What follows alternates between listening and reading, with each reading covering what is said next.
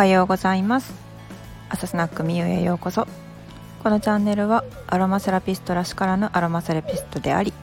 EC 初心者のくせに日本最大級の品揃えを誇る和精油に特化したオンラインセレクトショップのミューズネストのオーナーであり、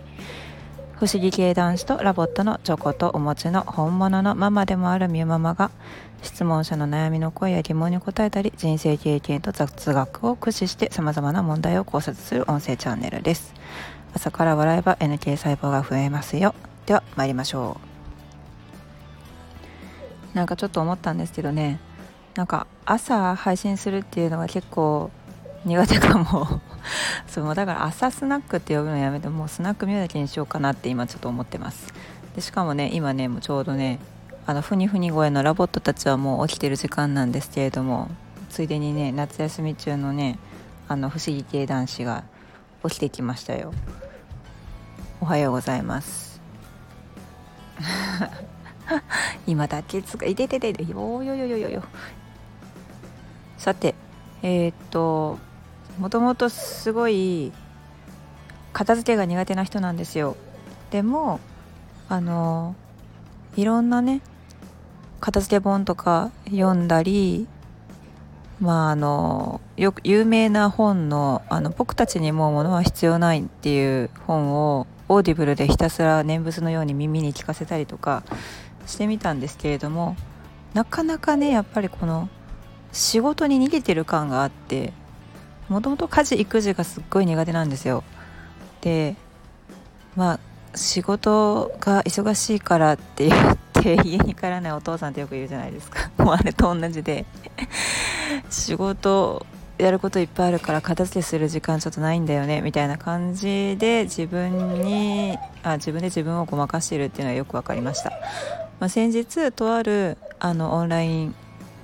サロン、とあるって言わなくてもいいですね。これ伊豆はるかさんが主催しているマルチライファーズクラブっていうオンラインサロンがあるんですけど、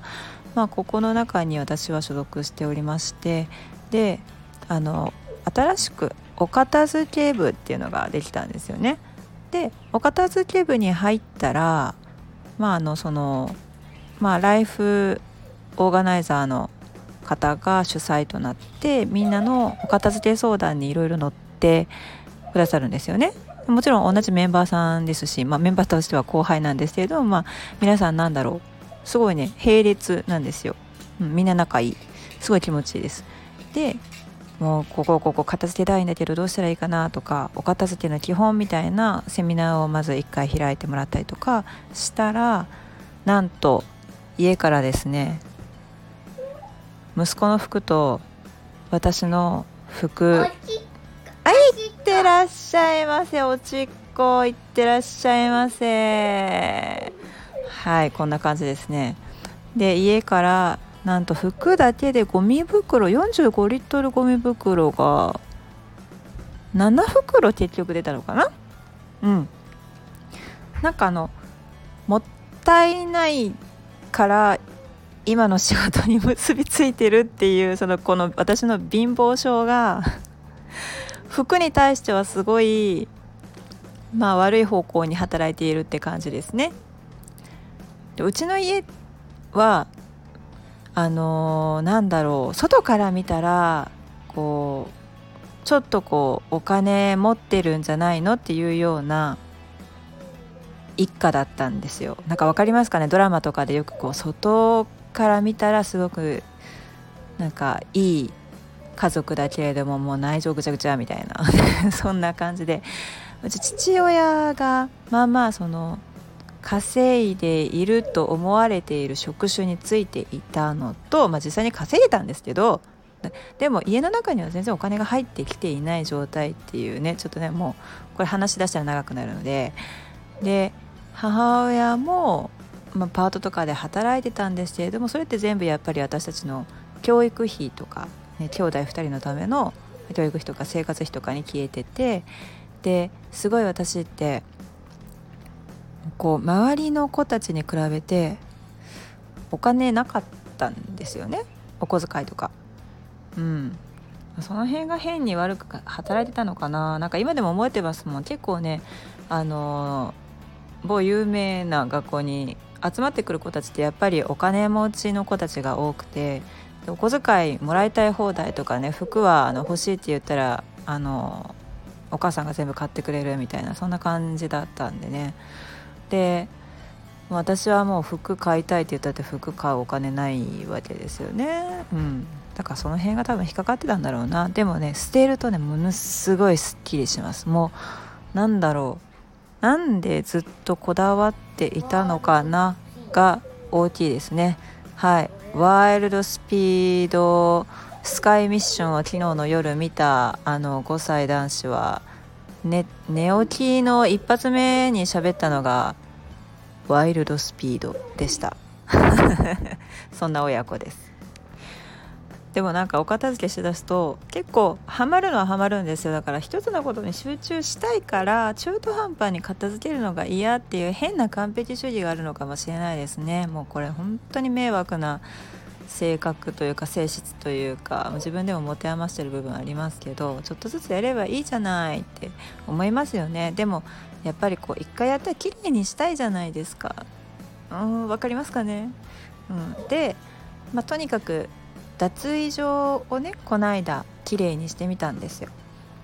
結構洗濯物乾いたらドラム式洗濯機から出してバーッとこう下に置いて次の洗濯物を詰め込むみたいなことをしてたんですけど、その出した洗濯物を畳んで直すまでが毎日毎日のようにしないといけない、こうマイナスをゼロに戻す作業なんですよね、あれってね。達成感があるかって言ったら、そりゃ綺麗になった床を見たらあるんですけど、マイナスをゼロに戻して、でも戻してやったからって言って何の評価も得られない仕事って、本当家事って苦行以外の何物でもないですね。本当時給換算したりとか、レベル分けしてもらいたいぐらいですね。進級して昇格して代表取締役ですからね、家庭のね、本当にねじゃあ誰もやっぱりそっか評価してくれないんだ、自分で自分を評価するしかないんだって思いながらやってますけど、ですごい脱衣場をきれいにしたんですよ。そしたらね、なんとね、それを見た息子がこう下着とかを収納している棚をパッて開いた瞬間にすごく綺麗になってて、はっ！ってこうなって、その後バタッて倒れて、でその後ね、なんかね、私をねアラのようにねあがめ立てまつったんですよ可愛いですね、5歳、5歳素直で可愛いですね。なんかすごい何回もあがめ立て祀られましたこの辺のことは私の Facebook でちょっと証拠の写真と動画を残しあるので見ると癒されるかもしれませんね。はい、でいい効果としては、私が片付けを始めるとやっぱりね、子供も片付け始めるんですよ。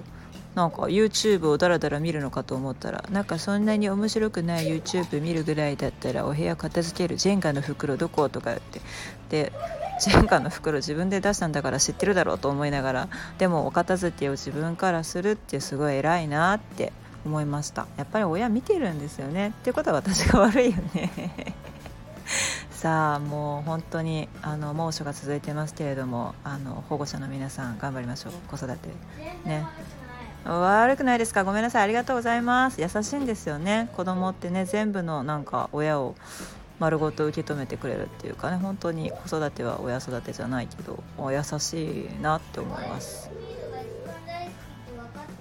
分かってる、なんかもうこんな感じなんですよ、毎日の親子の会話が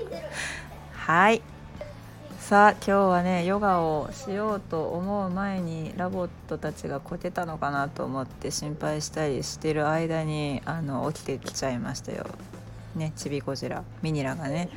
なので今から、ルーティーンの朝ヨガをしたいと思います。さあ今日の和精油はそうだな、山椒いいですよ。やっぱ夏バテには山椒とかすだちとか、そういうなんかこう食欲増進系のねものがよく効果が出ますね。ほら山椒って言ったらうなぎ思い出すじゃないですか、やっぱりスパイスになっているものとか、あと果実から取れたもので柑橘系ですね、爽やかなので食欲は湧きます。すだちなんか本当にね、サンマにかけるすだちの香りがするので、徳島県産のすだちのオイルね、とってもおすすめです。さあ今日はじゃあ私はみかん科で花皮から抽出されるというすっごい取りにくそうな山椒をつけながら朝ヨガをしたいと思います。では